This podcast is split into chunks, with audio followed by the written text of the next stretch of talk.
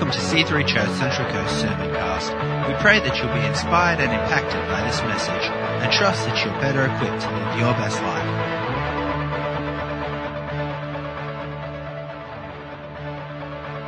God speaks to us in the book of Isaiah, and he said, "My ways are higher than your ways, the ways of the world." And our calling as Christians is to find and follow these ways of God, which are different, they're higher, they're better than just what we see around us in the world today.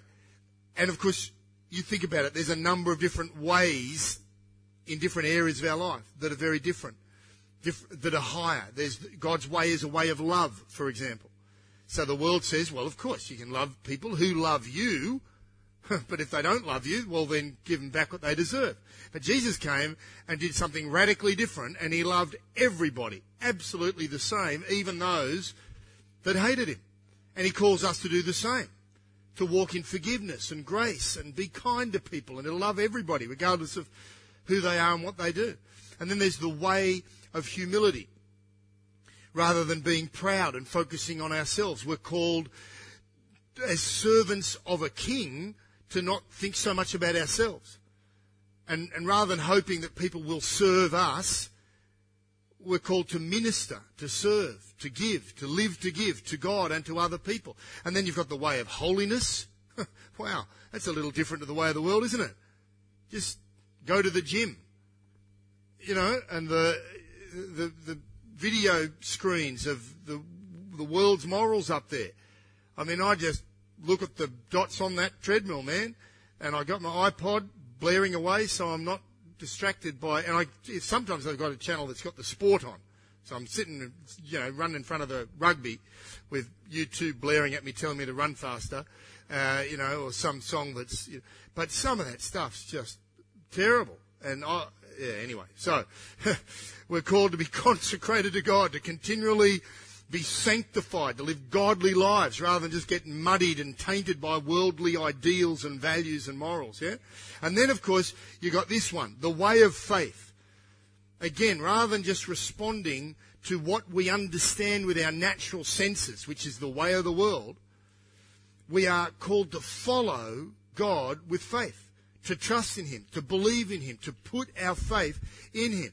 And ultimately, of course, the eventual destination or the or the, the culmination of this way, this journey of faith, is heaven. There's a home waiting for anyone who wants to follow Jesus with faith. That's pretty cool. But the way of faith also involves living and trusting in God here and now, today, believing in his promises, believing in what he said in the Word of God, the Bible. And so if we're going to live for God and with God and know God and, and honour God and, and and minister to God and minister for God, then we need faith. Amen? Yeah, we, we, we've got to, it's the currency of heaven, if you like, the basic building block of the Christian faith. And, and we're told right throughout the Scriptures about faith. Hebrews eleven, verse six says you can't please God without faith. Uh, Romans chapter five tells us um, that we're justified or we're made right before God because of faith in Jesus, not because of whether we're good people. You can't earn your salvation. It's all faith in God, faith in what Jesus has done. And Second Corinthians chapter five, verse seven, very well known, says uh, we walk by faith or we live by faith, not by sight. And so faith has got to be a a strong element of our life. We've got to be, you know, directing our faith correctly. And the fact is, we've all got faith. It's not beyond us. It's not some difficult theological concept that you can only get a hold of if you study Greek or Hebrew or go to Bible college. It's, we've all got faith. It's not too hard. It's just a matter of how you use it, how you use what you've got. And when Jesus said another thing about mountains, he said, if you've got faith as small as a mustard seed, you can move mountains. You can say to a mountain, be moved. That's a tiny little seed. So it's not that you need more faith. We just need to use what we have. And the thing is, when we use faith, when we exercise our faith, things happen. Things change. Radical things change. Mountains really can move. And and what does it mean? When we talk about faith, we're just simply saying that you expect something to happen. That you've just got a strong expectation that something's going to change. And so we should check ourselves constantly and say, what is my faith doing at the moment? Because you, you're exercising your faith on a regular basis. What are you expecting to happen? There's something inside you that has got a, an expectation. You're projecting the possibilities of what's going to happen in your life. Well, that's your faith. That's how you're using your faith. And, the, and that's very important to check, because you'll find that you will get in your life whatever you're expecting. And psychologists know about this. They've done tests and studies that have shown how powerful the effect of faith and expectation is. I read about uh, one professor, Richard Wiseman from the U S. Here it is. He, he conducted a study that involved a group of students and alcohol consumption. Now, I should say the students were not primary school or preschool students. They were university students, adults students, right? And they, he got the, he got two groups, and they were told they would be given free alcohol. So there was probably no shortage of volunteers from the local university. But they were also asked over a series, uh, throughout throughout the night, they were going to be plied with alcohol. They had to do a series of tests.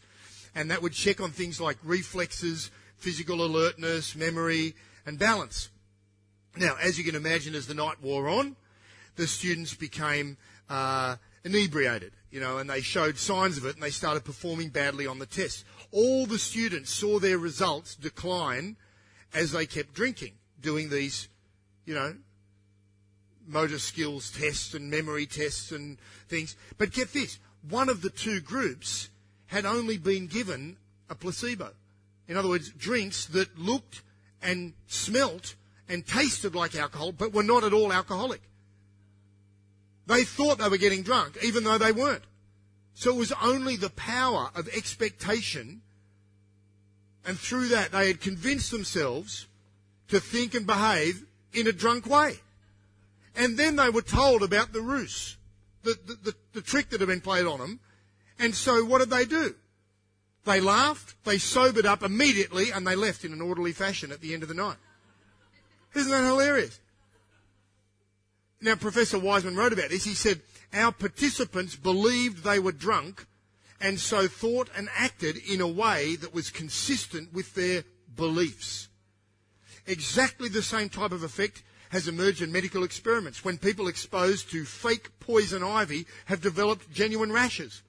Those given caffeine-free coffee have become more alert. Patients who underwent fake knee operations reported reduced pain from their supposedly repaired knees.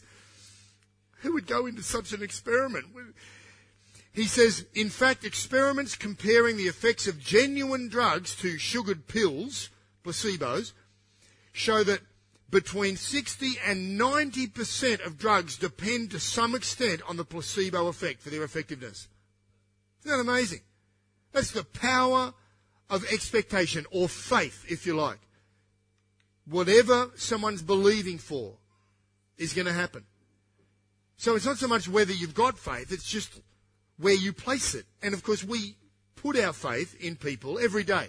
To some degree, we should have people that we trust, our family, friends, you know, trusted people. But it's amazing how often we trust in people or sources of information that aren't so trustworthy. We listen to something that the media is reporting, and they say the so-called experts have something to say, and when we hear it, we find ourselves just parroting off what we've heard. It's usually bad news, and get this, we've got this collective term for this source of information that we seem to trust in, and it's they. Have you noticed this? They say. They are saying something. And we find ourselves saying things like, you know what? They say crime's going up. Yeah. Who, who's they? You know, but, but we all believe it. Or, oh, have you heard this? Uh, they, they say there's a really bad flu strain going around this winter. And it's only a matter of time, they say, before we all get it. Mm, wow, you know. And somewhere out there, there's a group of people called they who are saying these things, and we're just believing it. How about this one? They reckon, have you read this? They reckon it costs one million dollars to raise a child. Have you read that? I've read that several times. They, whoever they are, are saying that. So we end up saying, oh, well, you can't afford to have kids, you know, because they say it's really expensive. Hey, I I tell you this, I've raised four kids and I've never even seen, let alone had, four million dollars. So, so, you know, they can say what they like. I mean, we've seen in the recent News of the World scandal that, you know, some pretty sketchy practices in the in the uh, whole media industry. Um, I've always loved the irony of the the iconic Russian newspaper called Pravda, which means truth in Russian, and uh, it was never exactly known for its free and accurate journalism. Uh, so. So sensible people know that, oh, well, you can't believe everything you read in the media and all that. So so what do they do? Well, many of them will put their faith in science. Oh, yeah, I can trust in science. But even scientists don't know everything. I really appreciated Pat Ancliffe's presentation last year in our church, and again, he came and did it a few months ago or a few weeks ago at the our Gosford High outreach at the high school, uh, where he talks about creation and evolution. And he points out that evolution is usually presented not just as a theory, but as a fact. And yet, it can't be proven. And so it's really a belief system. And some scientists are very unscientific in their approach to this whole debate, because on one hand, they'll ridicule Christians for believing a Bible account that can't be fully tested by scientific experiments, but at the same time, they'll totally believe in something that's also untested. And so this is why Jesus said, have faith in God. Put your faith in God, because God is worth putting your faith in. In other words, put your trust in someone who is truly trustworthy. I loved, um, uh, recently we had Adrian Gray. Do you remember? And his life has been a life of faith. And he's still, you know, you know, into his sixties, living by faith, uh, and, uh, And, and talking about it in a, in a genuine way about, and he, and I wrote some notes and I think I've got it reasonably accurately to what he said. He said something along the lines of, um, all through the scriptures, God calls us to believe. There are seven thousand promises in the Bible, all waiting for us to respond with faith. God asks us, will you believe? And then he said, let's, let's believe the promises of God and let's believe the God of promises. And I feel that stir in my heart, uh, you know, in my life, in our church life, in our journey with the whole uh, move to Narara and the building program there. And for each one of us, there's always going to be, as we heard over communion, something that we need to just totally put our trust in God for. And, and, and we have a choice, what we're putting our faith in, the media, what they say, our own feelings, the devil's whispering stuff in your ear that oh, you're tempted to believe in it, or you're going to believe God, believe God's promises. It's just very simple. Another great preacher I remember, I don't know if any of you remember Barry Smith. And Barry Smith has gone home to heaven now, but he was uh, an ex-school teacher, and he used to teach on end times. And he was very matter-of-fact, very down-to-earth, but sometimes controversial, and had a rather rough manner. And I'll never forget, he would teach on end times, he'd have a chart, and he'd have all the different, you know, projections of what might happen and when might it happen, and the, you know, E U and the ten horns of this devil, and, you know, when the white rider's going to come and all this stuff. But right across it, whether he was right with some of his predictions or not, and let's face it, he wasn't on some, because we were back there in the eighties thinking Jesus is going to come back any minute, and that, you know, by nineteen eighty-eight, that was forty years from Jerusalem, Israel being founded, and eighty-eight went by and it was okay, something else, and then, anyway, we're still waiting, and, and we live in the last days, we don't know how long they're going to last, but, but the main thing is he would lead people to faith in God in a pretty challenging way, but he had Jesus written right across the top of the banner. And I remember one one little part of his preaching, and he was talking about the, the world's financial systems and how shaky they are. And the Bible tells us don't trust in, in money. And it seems like, oh, wow, if I could just get, you know, little girl walking the kids down to the park just yesterday, little girl from across the road, and she got one of those little, we used to call them Santa Claus, those little fluffy dandelion things, and she said, oh, yeah, someone said you make a wish. I said, oh, yeah. She said, I'm going to wish, you know what I wish for? I didn't want to ruin it and say, well, if you tell me, the wish won't come true. You know, that's apparently, I said, oh, yeah. Tell, she says, I wish that I'm going to have lots of money. I'm going to be really rich. She's six years old. She's wishing for money. I said, oh, well, work hard, sure, you get lots of money, fine. You know, but that's all they're looking for. You know, the, but Barry Smith, I remember him saying, you know, talking about the financial system, and he said something along the lines of, so, there's no security in gold, no security in property, no security in money, so where do you put your faith? Well, he's the biggest name on the charts, friends. And he'd put it up there. And then he'd say, so, you say I don't believe in Jesus. And he'd say, well, you're an idiot then. You'll not only have an unsatisfying life on earth, but you'll die and go to hell as well. He said pretty much like that. I, I remember that. I remember just laughing my head off and writing it down thinking, that is gold, you know. I would love to get away with going around preaching like that. In fact, I just did, but... Uh, We, and we and we could probably get away with it in Russia and have massive altar calls. We used to. Uh, Australia got a little more circumspect, yeah, especially for teaching scripture in schools. Yeah, scripture teachers, don't go and say something like that. Um, uh, look, it's just it's just strong and straight. Um, let me just talk about our faith being tested. We have faith in God, but there are times when our prayers aren't answered as quickly or as clearly as we would like. Sometimes it seems like our prayers aren't even heard. and uh, and yet in those times, your faith can be strengthened, not weakened. And that's why, you know, when Jesus was about to return to heaven, he had this little interesting thing to say to Simon Peter. He said, Simon, Simon, Satan has asked to sift you as wheat. Now, that's pretty scary, sort of, you know, analogy. But then what does he say? He says, but I have prayed for you, Simon, that your faith may not fail. I've prayed. Jesus praying that your faith may not fail. Jesus knew how important it was for us to have strong faith. How Simon Peter was going to have to have faith that would not fail. Strong faith. And he knew that the devil would come and test him and challenge him, but that the faith wouldn't necessarily fail, but it could actually be strengthened. And and you can have the same test that might seem to be shaky to your faith, but you can get through that and have stronger faith. You can get through the, you know, the tough times, and your faith will help you get through and be stronger as a result. And... uh And, you know, they say there's no testimony without a test. And that's exactly what happens when you've got faith going through a test. It's getting stronger, and you'll end up getting out the other side with a testimony. That's why in the book of Psalms, you know, in Psalm twenty-three, David says, though I walk through the valley of the shadow of death, I'll fear no evil. Why? Because he's walking in faith. He doesn't say, though I live in the valley of the shadow of death.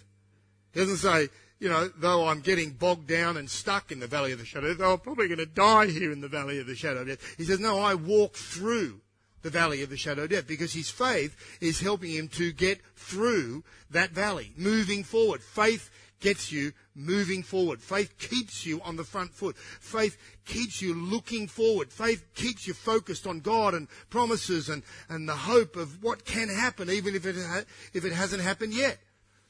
And um, and it helps you handle the pressures of life that you're going through right now.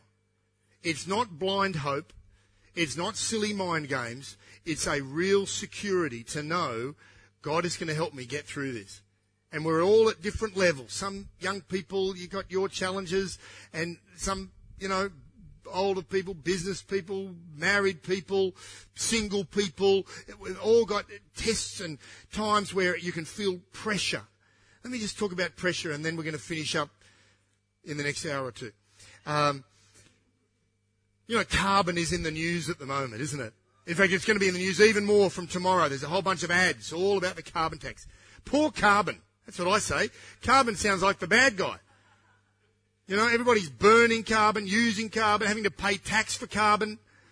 Carbon is good stuff. It's the sixth most common element in the universe. I know this because the internet told me. I don't remember it from school. It was too long ago, and I didn't excel in science. But my scientifically minded son would confirm, and you can have an appointment with him afterwards. He'll charge, you know, for a consultation, but excelling in science. That um, that carbon is the major element in coal and diamonds. And you may know this, that the difference between a hunk of dirty, cheap, black coal and a sparkling, rare, precious diamond is just pressure. It's just the same stuff, the same carbon, just different levels of pressure under the earth that arrange the carbon atoms in a different way. And the greatest pressure, of course, produces diamonds. Isn't that amazing? Packing those carbon atoms close together. And so it's the same in our life. Pressure can actually be good. When you trust in God and you know that He's not going to put you through something that you can't handle, that you can cope with anything, that you'll come out stronger, tougher, and shining, just like a diamond.